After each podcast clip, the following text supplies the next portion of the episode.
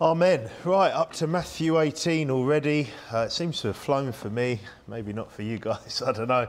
But we're, um, we're yeah, we, will do a quick recap just to remind you again of what happened last week in Matthew 17.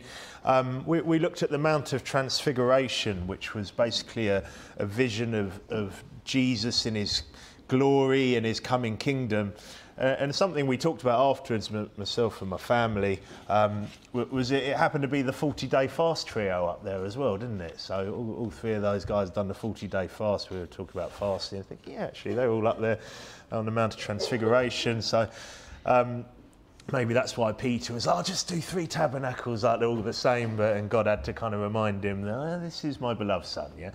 Um, so we, we saw how Peter said in his, in his um, second epistle that we have a more sure word of prophecy, though. So, you know, you've got this amazing kind of vision that he's seen and he was witness to. And he's going, However, we have a more sure word of prophecy, and that being the word of God, right?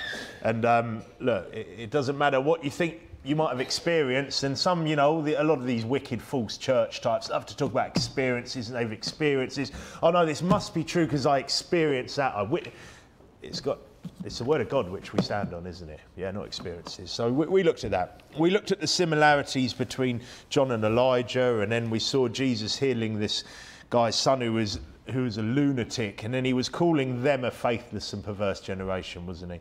Um, he said if they had faith as a grain of mustard seed, basically they would have fasted and prayed is how I see that you know if they had that faith they would have fasted and prayed and often we don't have the faith to pray and or fast with that as well um, and then we saw Jesus telling them again how he's going to die and rise again and then we had this tax collector you know, who's like, yeah, yeah, forget all that Messiah stuff. Where's the money? You know, and he came and asked if Jesus pays his taxes. Peter kind of lied, didn't he? And then um, but then he provided what was needed to pay so as not to offend them. And we talked about how you know, God doesn't want us to go and offend. Yeah, we need to live by the laws of the land. And if you don't like the taxes here, you don't like the land, we'll go somewhere else. But I doubt you're going to find somewhere, you know, much better. And it's all pretty wicked, isn't it? You know, I don't think that, that Roman government was any better. So anyway, uh, we're going to be continuing now with Matthew chapter 18 and verse 1, which says, at the same time came the disciples unto Jesus, saying, Who is the greatest in the kingdom of heaven? Um, uh, as usual, I'd like to pray before we continue. Father, thank you for this chapter. Thank you for this. Um, just, just the great messages that, that, you've given us out of here. Please help me to just preach that clearly now and accurately, Lord. Uh, help everyone to have attentive ears. Please keep the distractions to a minimum and help everyone to just pay attention to what your word has to say to them, Lord. Fill me with your spirit, please, Lord. In Jesus' name, pray all of this. Amen. Um, that's an innocent question, isn't it? You know, they're like, is it David, Abraham, Moses, Elijah?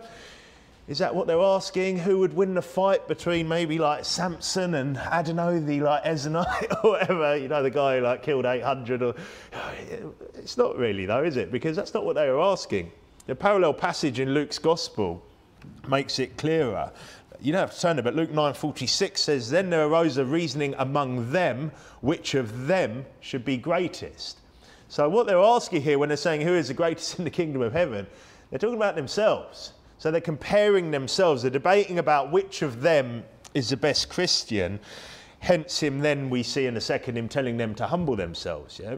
And we could read this and laugh, yeah. And, and I don't know. I was thinking about this as you look through the Gospels. You're almost seeing like that that growth from really what I, you know, because he does say he's revealed them unto babes, like spiritual babes, and they're growing and growing through the Gospels, aren't they? And obviously they turn into like great men of God. All these guys, but at the time I don't see them as maybe being that at that point. And obviously they're learning a lot, and we can look at that and, and get all funny about it. But they didn't have the complete Bible at this point. They were kind of newer sort of Christians, you could say, couldn't you? But but how many Christians, regardless whether they're new or not, maybe think like this but just don't verbalize it? And, and you know, they're kind of talking among themselves. You could go, oh, can you believe it that they were saying that? But many do think like this, okay? And many do amongst churches, amongst even before churches, soul winning groups, and whatever else. Basically, just constantly competing with each other. Okay, and this is, a, this is something that you're going to get in churches, but I'm gonna, just going to constantly preach about because that's what we don't want, do we? And it's carnal, yet so many people do it, don't they? So many Christians do it, so many church, so many pastors will talk about the same thing, and they get that in churches, the competitive Christian. And it's so bizarre, isn't it? Because really it's so clear in the Bible that that's not how we're meant to be. Yet, look, we're all carnal, we all have the flesh, and people, different people get tempted by different things, won't they? And this can be something that's a temptation for many. Now, you could look at it and think, well, maybe it's you know, maybe it's just kind of the guys, yeah, just competing, you know, for example, you know, you know, I think I'm a better soul winner than that one in their mind. They're like, yeah, you know, I've definitely been getting a few more salary. And obviously we had some of that retardation in our church before, didn't we? it's just ridiculous sort of stupid numbers and, and boastful about it and all of this sort of stuff. The funniest one obviously being the, um, the, the, hospital soul winning, you know, just got the surgeon saved, just, just got a second surgeon saved, you know, praise God. You know, just, uh, it was amazing, wasn't it? However, um, look, that can't, look, it's something that we obviously don't want to get pulled into. We don't want to get pulled into trying to compete and because we don't really have a, cl- and that's not what it's about. It, it's not about that at all. But it's not just guys. Women can get like this too. Okay, and sadly, you know, there are many women in church, and we had that previously before as well, trying to be like the best, the best like matriarchal type, or trying to be the best soul winner, and and it's just ridiculous. It's absolutely ridiculous, and and as well. You know, there are seasons with women as well. So you get women who like are really full of themselves because they're able to get out, and then someone else isn't, and then they are, and it's just just ridiculous, all of it. You know, and, it, and it's so carnal, and you can see through it. Yet people still do it, don't they? couples, preaching. How about preaching as well? You get people that, that when they're getting up behind a pulpit, and look, this will be across churches, is their goal to edify the church or is their goal to look great? So often it's to look great. So often the goal is how do I look? How do I am I better than that other one? Do I do I am I going to look like a better preacher than whoever it is, you know? And it's ridiculous, isn't it? It's ridiculous yet again. So many Christians get pulled into this. And really, this is just what we're seeing here. Who is the greatest in the kingdom of heaven? They're just like, who's the best Christian out of them? And they've just got it all wrong, haven't they? Turn to 2 Corinthians chapter 10. Because our goal isn't to compete, it's to serve God, isn't it? It's to serve God. And look, there are people that can sound very smooth, and I've been sat there with you know, under preachers and listened to them and been there at churches where, oh, well, you know, they sound like they've got all this info and they sound very smooth and they sound, but, but you can just tell the way they're even saying things, it's all about them. It's all about how they appear, all about how they're going to sound, all about how intellectual they might sound, all about how spiritual they think they sound. But you're not getting anything from the sermon, are you? And we just want to hear the word of God preached and we want people to be edified, and that needs to be all of our motivation. Anyone who preaches here, when you're going out preaching, your motivation is to get people saved, not what can I get, how many numbers can I get. When you preach behind the pulpit, your motivation has to be what are people going to get from it? Am I going to preach these truths? Am I going to get some edification from it? 2 Corinthians chapter 10 and verse 12 it says for we dare not make ourselves of the number or compare ourselves with some that commend themselves, but they measuring themselves by themselves and comparing themselves among themselves are not wise. So they're not wise. So anyone who's doing that, and that, like, look, some people can be really subtle with this, okay? And, and you notice it, you see little bits of behaviour, which is a very subtle way of trying to lift themselves up, trying to compete with others. The Bible just says they're not wise. They're, mm, not being wise isn't a good thing, is it? You know, we don't want to be, appear to be not wise, however clever, clever sometimes people think they are with it. And it's something that we have to avoid, okay? We have to avoid that comparing ourselves, commending ourselves, comparing ourselves with each other. You know, we're all brothers and sisters and we're all here to just ultimately to be the body of Christ and go out and get more and more people saved, yeah? Look at verse 2. It says, And Jesus, uh, back to Matthew 18, and Jesus called a little child unto him and set him in the midst of them. So, by the way, notice how he didn't send him off to Sunday school, did he? He got a little child, sent him off, and went go and learn some like cool songs. He said he, he set them in the midst. So he set he set this child in the middle of them, right, right in the middle, and said, "Verily I say unto you." Except ye be converted and become as little children, ye shall not enter into the kingdom of heaven. So there's a few lessons I think you can get from that. Number one here is that to be saved in the first place, we need to become as little children, right? Now, what does that mean? Well, firstly, like I preach in our parenting series, before children have a knowledge between good and evil, they're saved, aren't they? That's what I, I have no doubt about that. Paul said, yeah, we could go to again, but I preached it a couple of weeks ago. Paul said in Romans 7 9, For I was alive without the law once, but when the commandment came, sin revived and I died. Okay, so there was a point for me in Paul's life. I believe when we compare it and, and look at Deuteronomy 1 and other places, it, I believe, and that's a picture, I think, of them entering heaven. And it, it's a picture, obviously, I, I, believe it's when you, you understand the difference between good and evil. And like I said, it's not difference between mummy and daddy being annoyed or not, yeah? in John 3 3, Jesus said to Nicodemus, Except a man be born again, he cannot see the kingdom of God. Okay, so you have to basically you have to become a child theoretically in that you're going to you're going to be saved and become basically sinless like a child okay like a child is is not responsible for their sins before that age of of understanding the difference between good and evil now here's the thing with that is that that can be hard for the pride of some, like I said before. That, that can be difficult. And, and, you know, with this competitive stuff as well, that's just a reality, isn't it? You get someone, especially you get someone coming to church from a false background, from a false Christianity, especially background, but you probably say from any false religion, really, and they come in and they are newly saved that's hard for them a lot of the time to deal with because ultimately they're a, they're a spiritual baby, they're a child. Yet, for many, they, it's like, yeah, but I've done all this and I've kind of been at church or I've done this, and but it doesn't mean anything, does it? Because they've just been born again. So then, for many, they're kind of they want to try and like some some will even go as far as maybe you know wanting to appear to have been saved for longer and stuff like that. And I, have been across come across people like this before. Because, uh, look, it's one thing getting saved, but then to accept that, look, I'm, I'm basically a child in Christ now, and I need to learn and I need to, you know, appreciate that I don't know that much yet, etc. It, it is difficult. It's difficult.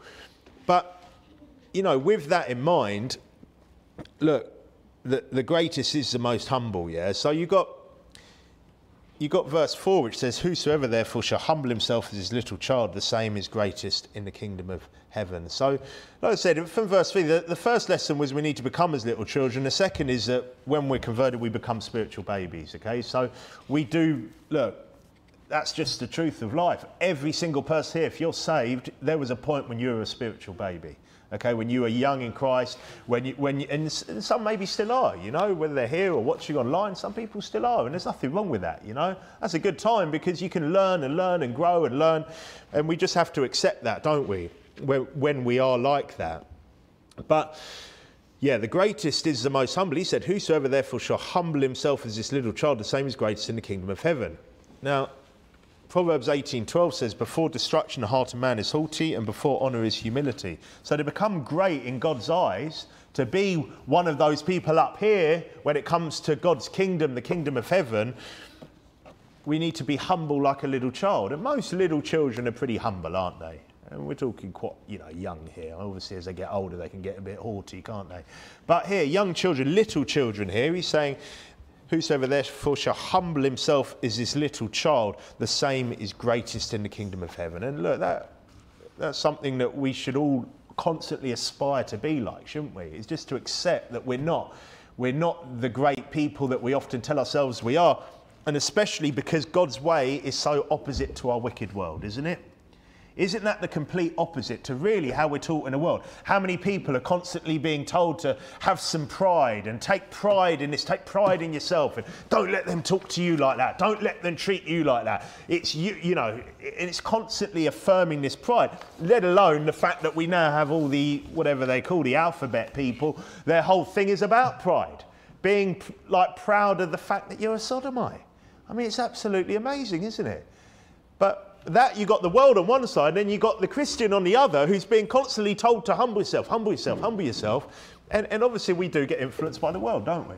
And we get influenced by all the movies we've maybe watched and all these other things, which is constantly about pride, pride, pride. Yet we need to try and put all that away and be humble, humble, humble. And, and you know, something I've said before is, is I think there's an issue. It's not, look, some people go too far and they get like really holier than thou with everything, okay? However, there is a, a, an element of truth in that we we've just been filled up. Many people here were saved as adults, yeah, and maybe quite, you know, many years into being an adult, yeah? And they've been filled up for years with all this worldly brainwash, worldly brainwash, worldly brainwash. And then you get saved and you're kind of like, well, I could, you know, get away with a little bit of worldly brainwash, but it's kind of like you, you, trying to get rid of it, aren't you? And I'm not saying that you can, you know, people try and get, all right, that's it, everything gone. You never, you just got to keep away from everyone and anything. However, we do have to be circumspect as well and understand and appreciate that we've already had so much of it that we need to kind of reverse that. You need to be immersed and in the Word of God and reading your Bible and in the things of God, maybe more so really you could say that if you'd just grown up as a Christian and you could maybe get away with that little bit of exposure here and there. And I'm not trying to encourage that. However, it's different when you've just had it so much and you're trying to get away from that, trying to raise godly children. And we're so often just battling against previous brainwash, aren't we? So much conditioning that sometimes we're not even aware of. So the way we think, the way we act, the way we react to things is so often a, a kind of a result of, of the lives we've already lived and the influence we've had, then add the flesh to that as well, then add to the devil to that, and you've kind of got a hard, like, a hard battle, haven't you? But it's a good battle to, to take on, isn't it? He said, And whoso shall receive one such little child in my name receiveth me. So, what, what does that mean? Yeah, what does it mean to receive one such little child in my name? Well, I believe that he's saying that a child I believe he's saying a child can preach the gospel because John 1.12 says, But as many as received him, to them gave he power to become the sons of God, even to them that believe in his name. Yeah? John 13.20 says, Verily, verily, I say unto you, he that receiveth whomsoever I send receiveth me, and he that receiveth me receiveth him that sent me. So here he's saying, Who shall receive one such little child in my name receiveth me. Yeah? So now, does he mean a spiritual child or a physical child here? Well, he, is, he has got a little child here as the example, but you could, re, you, could, you could argue both there anyway. Because, look, and obviously I preach about this in the parenting series, it's not, it's not our job to force anyone, okay? We're not here to force anyone to go out soul winning, okay? And, and that includes your own children as well. I don't think you want to be forcing them. But newly saved and young Christians can preach the gospel, can't they? They can preach the gospel. There's not like a time, oh, you've got to have been saved for this much time to preach the gospel. Often that's the best time, isn't it? Yeah, that, what did the, the woman at the well do? The, the, you know, she, she, she went straight out, the woman of Samaria, and started telling everything, everyone about Jesus Christ. You know, what did the, the maniac, you know, of, of the Gadarenes, I think it was, what did he do? He was told, go out and tell everyone. And sometimes that's when you're most sort of fired up as well. I know I was fired up when I first got saved. I wanted to tell people, but sadly, the teaching I was getting was so poor, I don't really know how to do it properly. So I'm just trying to convince them about God and Jesus and stuff and just getting it all wrong. And, and, and it was a shame because I was, at that point, I was so zealous as well. And look, you, you, don't have it's not because the other thing is this as well is that people are oh well you better you know you better just just spend a long time before you preach the gospel now look we want people to learn how to preach the gospel first yeah and obviously if you're at our church you're not saying go out and be a talker because you've just got saved however you should if they want to great get them out soul winning yeah great time to learn because it's not complicated anyone think preaching the gospel is complicated is the gospel complicated sure isn't is it Gospel's so easy, a little child can, can, can understand it, yeah? It's as easy as taking a bite of bread, as easy as drinking a cup of water. So why can't a child then preach the gospel? No reason why not, is there? Why can't a spiritual baby preach the gospel? No reason. As long as they know how to, they can preach the gospel, can't they? Okay, and, and look, they got the Holy Spirit like you and I. Yeah, they can preach the gospel. Because it's not, it's, it's not, what, what are you really doing? You're reading verses and explaining the verse. It's not hard. And, and you know what? If you, if, if you just spend a bit of time, and, and it's not really kind of a chore, is it? It's not the hardest thing to do. Spend a bit of time just mapping your Bible Uh, learning some things and how you'd explain a verse. It's not really difficult. Now, here's the thing with that. There are different levels for different and, and, different people have different personalities and there are some that are very confident just outgoing people or very happy to talk to people who would who would happily take a salesman's job and eh, I don't know if they still do this anymore. In the old days, you get people knocked around with like dishcloths and stuff. They still have these people anymore. Uh, my house, no one can seem to be able to find, so I don't really get door knockers. But I used to have people that used to just knock around. They're trying to sell you this, trying to sell you. Nowadays, there's people trying to offer to tarmac your drive or do your roof. But okay, so but people are able to do that, and, and some people would be, I could never do that job, and other people could. And those people, if they got saved, I would imagine they'd be probably quicker at going out and preaching the gospel. Yeah, okay, that doesn't mean they're better people or anything else, but they're still able to do that. Some people are more able, and other people aren't. We're not trying to force anyone. However, if you are saved, you are able to do it. Okay, now that is the same with kids. However, we don't want to force kids to do it. But what's great about kids is that when, when you have a child with you, and you go out and try and preach the gospel, it does make things a lot easier, doesn't it? I was saying this the other day, it makes it so much easier. People are warmer at the door, people are a little bit less threatened, especially at night when you're preaching in the dark, cold night and you're knocking on the door and you're all kind of duffled up and maybe hats on and scarves and everything else. It's kind of nice when they see a young child there. And, and look, they do help a lot. And obviously, we want to we want to get our kids out with us at the least. But they are able to preach. He said here, Whoso shall receive one little child in my name receiveth me. But here's another, another lesson as well with this is that just because someone preaches the gospel, it doesn't mean that they've suddenly matured to an aged Christian, does it? So another mistake we can make is we see someone preaching the gospel and we're like, right, they must be a really mature Christian. Oh wow, they're able, they, they're a confident person, they're able to knock on the door. They must be really mature. But it doesn't mean that either. Because all you have to do is explain some salvation verses and be confident enough, bold enough to do it. Now, look, boldness can come from the Holy Spirit as well, but some people just are more likely to do that. So it's something we've got to understand as well. And, and look, for people here, I don't, you know, I'm preaching to the choir probably, but but often people will walk into a church or have someone that comes from another church. Oh, they preach the gospel. They must be a mature Christian. So they must, we're going to judge them by the standards of a mature Christian. Often they're still a babe in Christ. And we have to remember that as well and, and just, you know, because sometimes they might say something weird and stuff and we're thinking, what on earth, you know, what, must be a heretic, must be unsaved, must be like some wicked person. It's like, no, they're just a babe in Christ. It's just they're confident enough to preach the gospel, right? So something to remember that as well. But here's another thing is that without soul winning, you'll never be a mature Christian.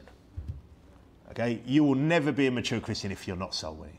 So it doesn't matter it doesn't matter how many times you read the Bible. It doesn't matter how often you go to church. If you aren't, and, and look, I, I include silent partnering here though. If you're not out regularly preaching the gospel, and obviously, you know, family responsibilities permitting, there are women that just have babies and other things like that. There's illnesses, sicknesses, there's injury, there's other issues why people might not. But however, if you are going out and preaching the gospel, if you're not going out and preaching the gospel, for me, you'll never be a mature Christian. Because it's like the obvious first thing to do, isn't it? You don't have your spiritual armor on your feet. You're not going out and doing the first commandment, the first works, the first love.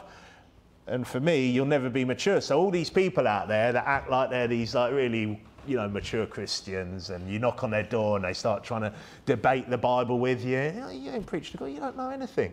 Like, like we've had these guys on our channel just because of the flat Earth thing and they're coming on, they're trying to sound so like intelligent and quoting Bible verse completely, just messing them up, quoting false Bible verses, quoting things wrong, quoting them and trying to like claim that this proves this and it, and complete nonsense. And none of them are preaching the gospel. No wonder they're all either babes or sadly a lot of them are just unsaved heretics, aren't they? Okay, so verse 6 says, But whoso shall offend one of these little ones which believe in me, it were better for him that a millstone were hanged about his neck, that he were drowned in the depth of the sea. So, this isn't necessarily talk about saying something that someone doesn't like, because we use the word offend for, oh, you've offended someone.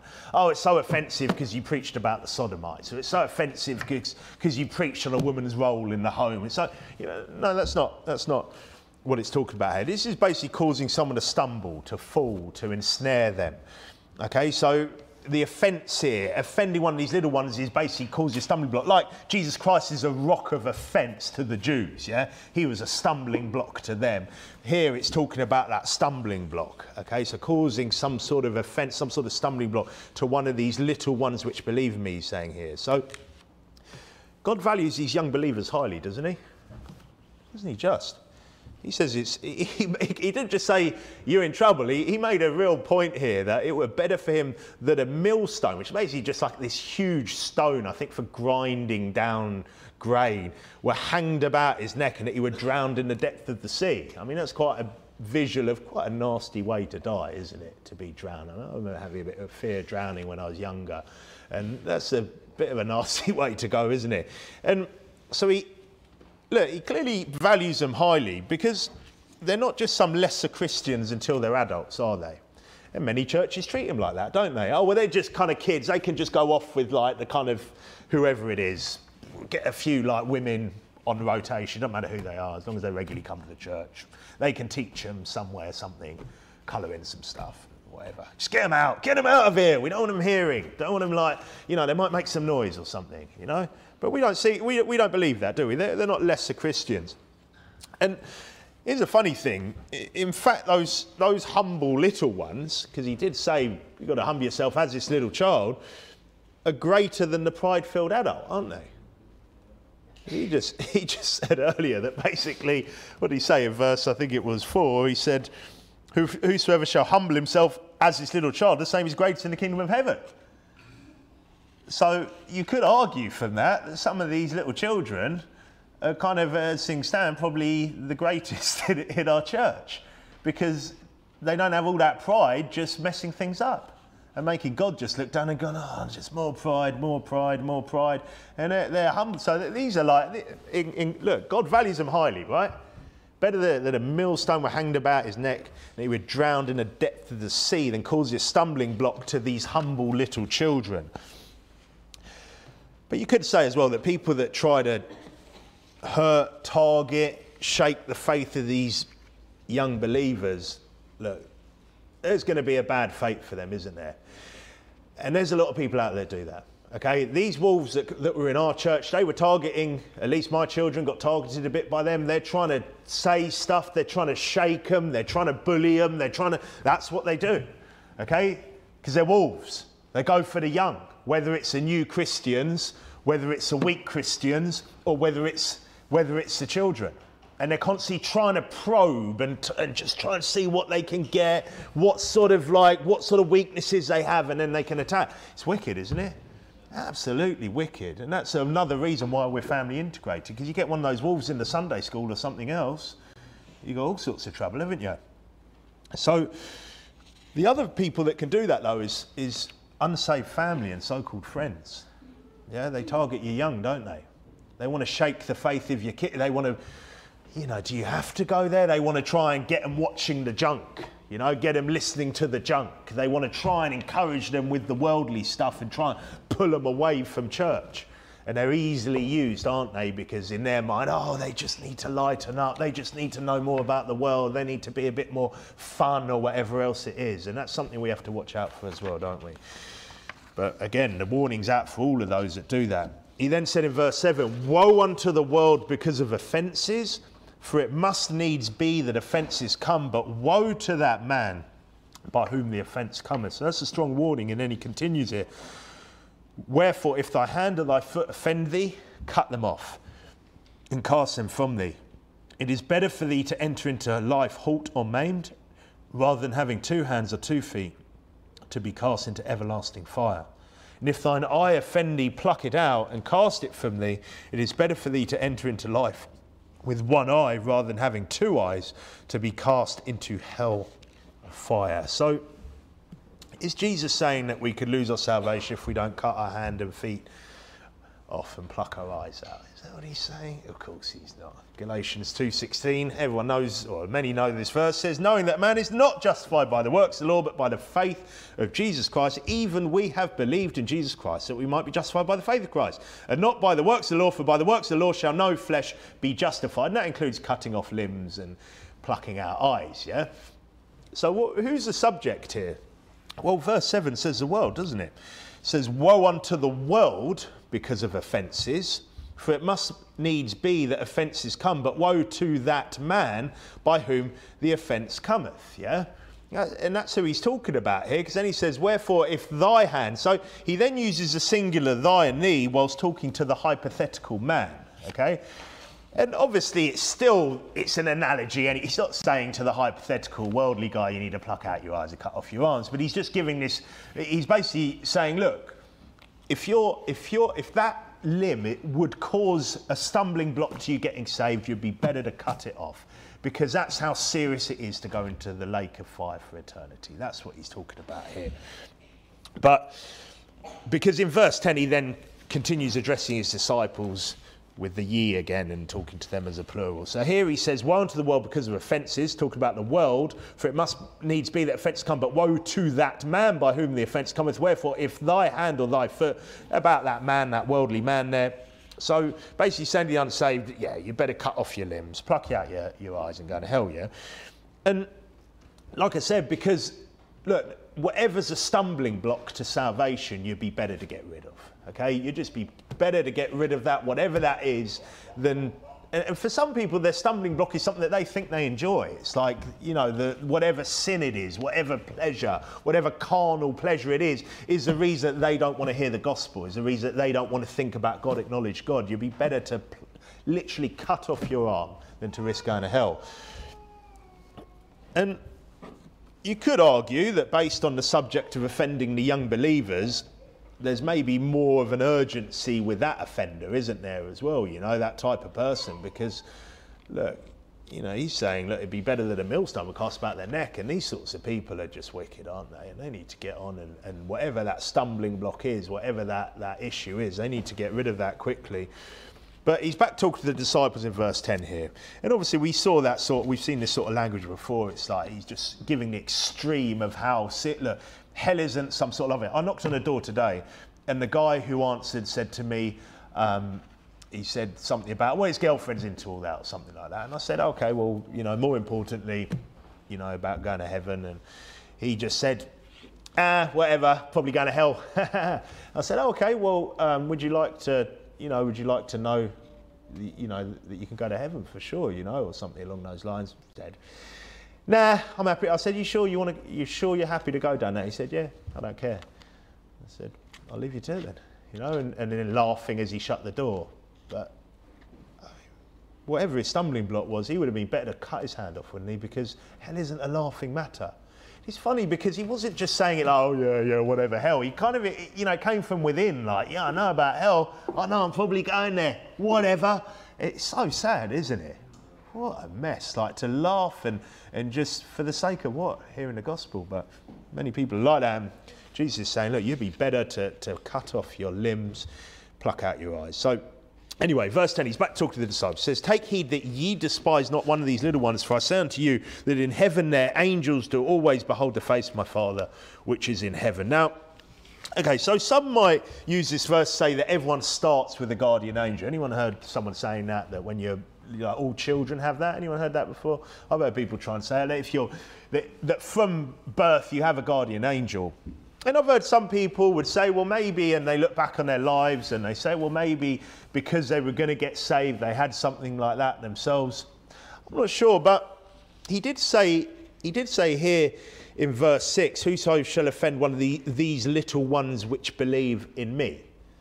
So specifically here, we're talking about saved children, aren't we? Okay, save children. Now, some would say this isn't talking about that sort of thing before. But he did just say in verse 10, Take heed that ye despise not one of these little ones. Okay, so it's the same little ones that he's talking about that believe in him. For I say unto you that in heaven their angels do always behold the face of my Father which is in heaven. So these are young believing children. They have angels, their angels, which do always behold the face of God the Father. Now, this isn't some ch- strange child spirit or something, okay? So I believe it's some would call it guardian. I believe it is talking about protecting angels, okay? That's in my view. Turn to Psalm 34, because the Bible does teach that as believers, we have access to spiritual protection, doesn't it? Okay, from his angels. Psalm 34, you're turning to, and verse 4 we're going to look from. Psalm 34 and verse 4 says, I sought the Lord and he heard me and delivered me from all my fears. Okay, notice he sought the Lord, yeah? They looked unto him, okay, these are the people, these are other saved people, and were lightened, and their faces were not ashamed. This poor man cried, and the Lord heard him and saved him out of all his troubles. Great. Verse 7 says, The angel of the Lord encampeth round about them that fear him and delivereth them. So, is this free reign to do what you like because the angel will deliver you. It does say that the angel of the Lord compass, it says, encampeth, sorry, round about them that fear him, okay? It does say that, doesn't it? But although fearing the Lord can sometimes refer to just being saved, here it's re- referring to those serving God. Okay, verse 8 says, Oh, taste and see that the Lord is good. Blessed is a man that trusteth in him. So again, trusting in him. We've seen seeking him. We've seen looking unto him. Then verse 9 says, oh, f- oh, fear the Lord, ye his saints, for there is no want to them that fear him. So he's talking to his saints, isn't he? And he's telling them, and by the way, saints are believers, in case anyone's got any kind of weird Catholic or higher church CV hang ups here. No, this is just believers. He's telling them to fear him, though, isn't he? So he's telling the believers to fear the Lord because, look, uh, people, yeah, there's a fear of the Lord that, that has to go hand in hand with salvation. A lot of people who are saved don't live their life fearing the Lord, do they? Okay? He's saying, fear the Lord. Verse 4 said that he sought the Lord. Verse 5, they looked unto him. Verse 8, the man that trusteth in him. So for me, the angel of the Lord delivers you when you fear him, seek, look unto, trust, yeah? Basically, when you're serving God, when you're seeking the things of God, when you're fearing God, fearing his chastisement, etc., yeah? Turn to Psalm 91 because it says exactly the same thing in Psalm 91 as well. Because some would go too far and be like, well, I've got a guardian angel, I can do what I want, you know, the, the angels are looking after me, it's all fine, I'm saved, yeah? No, the point was there, it was people fearing him, it was believers who were then fearing him, living their, living a life of serving God, really, isn't it? Psalm 91 and verse 9, Psalm 91 9 says, Because, because thou hast made the Lord, which is my refuge, even the Most High, thy habitation. Okay, and I, I don't think that's just salvation here. I think it's making him basically the centre of your life, you know, living amongst it or living with him in your life. There shall no evil befall thee, neither shall any plague come nigh thy dwelling. For he shall give his angels charge over thee to keep thee in all thy ways. So again, we're seeing those angels protecting you. They shall bear thee up in their hands, lest thou dash thy foot against a stone. Thou shalt tread upon the lion and adder, the young lion and the dragon shalt thou trample under feet. Because he has set his love upon me, okay, talking as God here, therefore will I deliver him. I will set him on high because he hath known my name. So, knowing him, loving him, don't forget, Jesus said in John 14, 15, if you love me, keep my commandments. Okay, so that's part of loving him, isn't it? Because there are many that will say, won't they? They'll be, oh, yeah, yeah, I, lo- I, lo- I love Jesus. Yeah, Jesus, he's my guy. You know, I love Jesus. Don't like all those strict Old Testament laws, though. You know, I don't like the judgmentalism, you know, against the sodomites or whatever it is, but I love Jesus. But they don't, do they? Jesus said, if you love me, keep my commandments. I, I love Jesus, but forget all that soul winning stuff. You know, love Jesus, but yeah, I don't know about going out and knocking on doors, you know, that's a bit uncomfortable, a bit awkward, a bit cold, or whatever else, yeah? Well, he said, if you love me, keep my commandments. Are many that's claim to love him, okay? But when we do all of that, when we do all of those things, we can rely on spiritual protection too. Now, is it one angel or more? So, verse 11 said, For he shall give his angels charge over thee, singular, yeah? Okay, that person who has, who has basically made God, you know, made the Lord the Most High thy habitation, okay? So we see plural there, we saw singular back in, back in the previous psalm. Turn to 2 Kings 6, because for me it depends on what you're doing for God. Basically, how hot the battle is around you. Because for some, the battle's hot around you. When you're serving God properly, when you're doing the things of God, when you're going out doing things for God, living for God, you know, keep His commandments because you're loving Him, you're knowing Him, you're, you're, you're serving Him, you're fearing Him, you're doing the things of God. I think you probably need multiple angels, okay? Because the battle's going to be hot, the spiritual battle we're talking about here. In 2 Kings 6, we're going to see that in a minute. Because sadly, there are some believers out there that are probably, probably sharing one angel amongst many of them, really, because they're not doing anything for God. And again, this isn't competing, this is just, look, these people need to get right and get start doing stuff for God, get fearing God and start living for Him, yeah? But there are probably many out there where there's probably one angel, it's probably, probably not even doing much amongst all of them, probably got his feet up in the calf, in the angel calf as we talk, waiting for a call to come in, because nothing's going on. And then for others, like we're going to see over here in 2 Kings 6, they got a whole army there because they're doing so much for God. In 2 Kings 6, the battle's hot, right? Elisha's helping Israel against Syria. He's warning the king basically of each place that they're looking to attack, yeah? The king of Syria wants to take him because he's basically scuppering all his plans to attack Israel by basically just prophesying of where they're going to be next. You know, he's got some great insight as a man of God. Verse 13 says, And he said, Go and spy where he is. This is the king of Syria, that I may send and fetch him. 2 Kings 6 and verse 13. And it was told him, saying, Behold, he is in Dothan.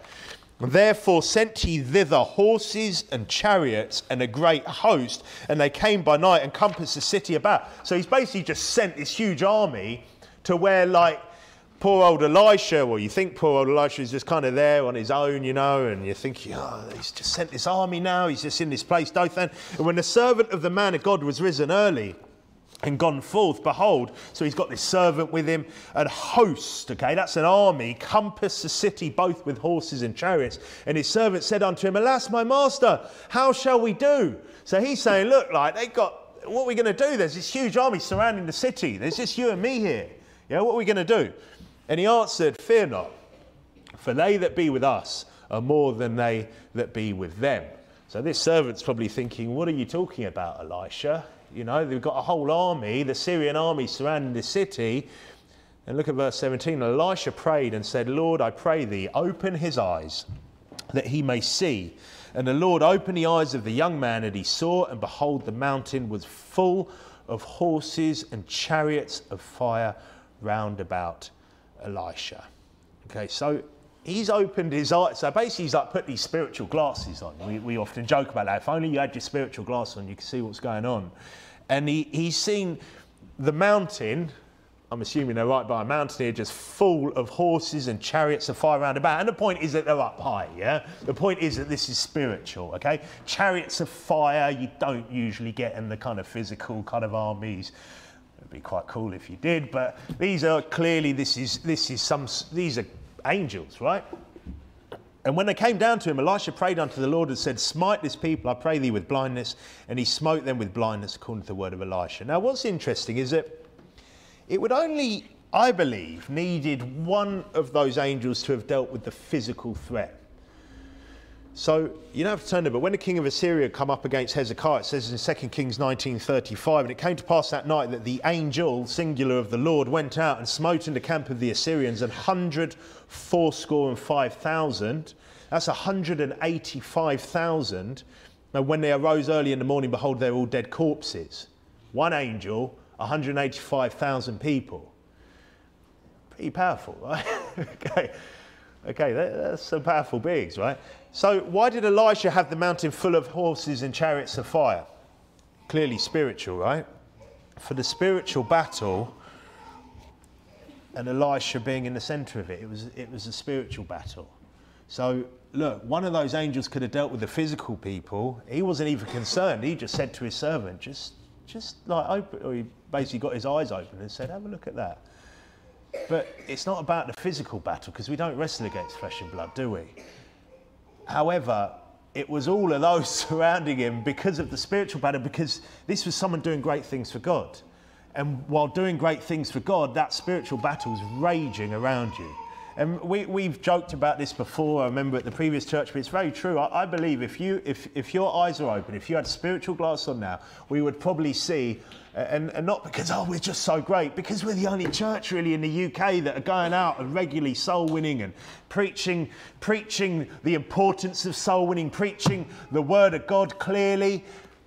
You'd see chariots of fire and horses above this church, I believe, right now. And you'd probably see a battle going on right now as well because there's a spiritual battle going on. And there's a spiritual battle going on around all of us because the devil wants you. And these are beings that can kill 185,000 people in a night, a host with one angel, it said in, in, um, in 2 Kings chapter 19. That to me says that we can't battle them alone, can we? So, how do we deal with these? And I'm talking about these devils because I'd imagine it seems they've probably got quite a lot of power. How do we deal with them is because we have, we have God protecting us with his angels, yeah? So, with all of that in mind, go back to Matthew 18, which said in verse 10, Take heed that ye despise not one of these little ones, for I say unto you that in heaven their angels do always behold the face of my Father which is in heaven. So if the level of protection from angels is dependent upon us that we just saw, yeah? Fearing, seeking, looking unto, trusting God, making him our habitation, setting our love upon and knowing him. Okay, that was dependent upon us, wasn't it? Perhaps for the little saved children, that protection is maybe a bit more automatic. Perhaps. Because look, before they're really able to get to grips with serving God in spirit and truth, they need protection, don't they? Or they'd just be getting wiped out straight away, wouldn't they? Before they're able to even make a decision to do any of that, because they can learn the gospel quite young, can't they? I believe you can get, you know, I reckon you're looking at sort of on average six, seven, eight, something like that. Sometimes a little uh, younger, sometimes a little older. They're able to understand, I believe. Well, thank God they get that protection, isn't it? Thank God they do, because look, the spiritual attack is, is raging out there, isn't it? And what does it mean to always behold the face of the Father, do you think? Well, either Jesus is highlighting the power and purity of the angels, you could say they're able to behold God's face and still live, aren't they? Because normal people can't do that.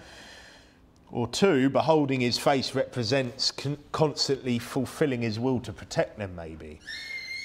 Unlike when we get older and compromise ourselves. I don't know. But what's the point? What's the, the point of that? Well, be careful not to despise the children. That's what he said, because God has a lot of care for them. And you could say maybe we get a bit of spiritual protection for free or something as well. Look, don't despise them, don't hate them, because look, they got angels protecting them, right? And look, if they're saved, look, we shouldn't, because and you think, yeah, why could you hate children? What you do? Look, I've been to churches where they seem to hate children, right? I've been around so-called Christians that seem to just hate children, okay? And we're, we're, we're told to beware. We're told to not do that, okay? Don't despise them because they're valued highly by God is really the, the, the lesson there, isn't it? Then he said in verse 11, For the Son of Man is come to save that which was lost. How think ye, if a man have an hundred heap, sheep, sorry, and one of them be gone astray, doth he not leave the ninety and nine and goeth into the mountains and seeketh that which is gone astray? And if so be that he find it, verily I say unto you, he rejoiceth more of that sheep than of the ninety and nine which went not astray. Even so, it is not the will of your Father which is in heaven that one of these little ones should perish. So the point is the value of one soul, soul saved, yeah? Whether they be six years old or, six, or 60 years old, yeah? No, it's a great thing to get a child saved, isn't it? And often you can, oh, well, I hope they were young. Look, if you get a child saved and you're confident they understood it, they got saved, that's a great thing, isn't it? Okay, that's a, that's a moment for celebration, isn't it? Now, the sheep here, rather than, you know, talking about saved specifically, are the lost sheep of the house of Israel, okay? So, do you know what this passage tells me? Because it is talking about salvation. So, that lost sheep isn't someone who's already saved. I think it's going out and getting them saved. That it tells me that God puts more value on soul winning than on any other church ministry. That's what that tells me. Because, look, we want to build the saints up here. Yeah, we want to do nice things together. We want to serve God in all other areas. And, you know, we all, obviously, there's stuff to do to make this church function in the first place, right? Okay, and it's no good if no one did anything because we wouldn't really have a functioning church and then we wouldn't be going out and going soul winning and being sent out by the church, which is what's meant to happen. However, he rejoices more over a soul saved than anything you or I do to, to, to please him. Okay? For me, that's what, that's what I see there. Verse 13 says, And if so be that he find it, verily I say unto you, he rejoiceth more of that sheep than of the ninety and nine which went not astray. So he rejoices more against, for that one salvation than that one sheep that went not astray, than those, sorry, than those 99 that went not astray. So the, the, joy that, that God gets from getting one salvation, yeah, more than, than all the people doing whatever it is they're doing, I think, you know, in the church and everything else. Now, look, don't get me wrong, we still want to do good stuff, yeah, but God puts a lot more value on soul winning, doesn't He, than many other things. God puts more value on soul winning than homeless ministries. Okay? God puts more, money, puts more value on soul winning than giving free food to people that refuse to work and instead get high on drugs every day. You know that God puts a lot more value on soul winning than that. They're not even a 99 that didn't go astray. A lot of them are God haters and rejectors and, and people that, that despise Him. And He puts more value on going out and preaching the gospel. Because how many churches are like, well, what's your homeless ministry? How about what's your soul winning ministry? How about that? Why aren't you going out and preaching the gospel? He puts more value on soul winning than running a food bank in a church, doesn't he? Than basically pooling together our money to give food to people rather than just going out and preaching the gospel. There are churches which, I mean, we, when we picked these chairs up, I mean, that so called church was just full of food. I don't even think they did anything now. I don't even think they, they, they even have services. They just gave out food. Oh, what a great thing to do. How about preach the gospel? Oh, oh, we'll feed them until they go to hell. How about that? He puts more value on soul winning than singing hymns in the high street, doesn't he? Than carol singing, than carol concerting, than all that stuff. He puts more value on soul winning. Soul winning is the most important thing, isn't it? He rejoices over one, one person getting saved. He puts more value on soul winning than messy church. what is that about? Messy church? Come in and trash the church. We got paint, we've got all sorts of permanent market trashing. You know, it's weird, isn't it? Messy. What a name for that as well. Come in and just kind of abuse the church and great, we go messy church, get loads of arts and crafts and go home. Do they even try and give them the gospel? No, because most of them are unsaved anyway. Probably all of them are. More value on soul winning than posting New Testament Bibles through letterboxes. Yeah, did you know that? More value on soul winning than posting Bibles. What a waste of time that is. Yeah? No one's getting saved from a Bible on their own. That's, the Bible says they're getting saved. It's not happening. The Bible doesn't say they're going to read the Bible and get saved. Yeah, how many of these churches, oh, we've got to post the tracts, post this, post that. How about preach the gospel? It puts more value on preaching the gospel than all this rubbish. More, more value on preaching the gospel than, than flower arranging outside the front of the church. Yeah, can you believe it? Because how many elderly, not even elderly, how many people think, oh, well, I really do something for God because I'm like arranging flowers and weeding at the front of some soppy church somewhere? How about preach the gospel? How about go out and preach the gospel? He didn't say, Go ye into all the world and give them free food, did he? Go ye into all the world and give the people that refuse to work free food. Go ye into all the world and post Bibles and post tracts he said, Go ye into all the world and preach the gospel to every creature. That's what we're told to do. And Jesus is saying that these kids are important, isn't he? That's what he's saying. And here's the thing just because it's cold, just because it's dark, the lost don't get less important, do they? Something we need to remember, don't we? Because as it gets colder, as it gets darker, people start turning up less, don't they? But are the, le- are the lost any less important? Are any less people dying? In fact, more people are dying because it's so cold and because heating bills are so expensive now. It's so cold. I mean, I can't remember it being this cold for this long. Anyone remember a minus five spell? Mm, nearly half raised. The beast from the east. When was that? Oh man, okay. well, memory, memory obviously isn't very long. How cold did it get? Minus, okay. What's it, have they called this anything? Uh, no, no? Just a snap. They didn't even come up with something cool for it. Unbelievable. Lazy. they got lazier. This is a problem, yeah? Weather forecast not like it used to be. Okay, so, but it doesn't get less important, does it? We still need to go out and preach the gospel. Verse 12, where we are in Matthew chapter 18 says, How think ye, if a man have an hundred sheep, and one of them be gone astray, doth he not leave the ninety and nine, and goeth into the mountains, and seeketh that which is gone astray? So we haven't started the mountaineering soul winning yet, okay? I don't think we, we even got, do they even class them as mountains here? Snowdon's a mountain, isn't it? How about the Snowdon soul winning trip? Is anyone up in Snowdon? Well, you find a lot of like outdoory types, wouldn't you, up there? I want to hear the gospel. Okay, but we haven't started that yet. Yet, look, here he's talking about this shepherd going up into the mountains to find that one sheep, yeah? And look going out on a dark winter's night, even a cold, dark winter's night, isn't quite going up into the mountains, is it? And look, we need to go and seek that which has gone astray. And that, that's the sort of attitude we should have, isn't it? The sort of attitude to go out and seek that one. Because look, it can be, uh, especially like, you know, I say it a lot, the local area soul winning isn't like the other stuff. Because we've, we've really ever since really just tried to find receptive soul winning, haven't we? Sometimes it hasn't always been that receptive. But I mean, the place where I was tonight, I mean, we've been going there the last few weeks. I don't think we've had a salvation out there, have we? No, it's, it's pretty. However, we got some verse and, and I, I believe we're playing the field there. You know, and we've got out half a gospel here and maybe a gospel presentation there and a few other verses there. Look, next year, maybe we'll get some people saved there.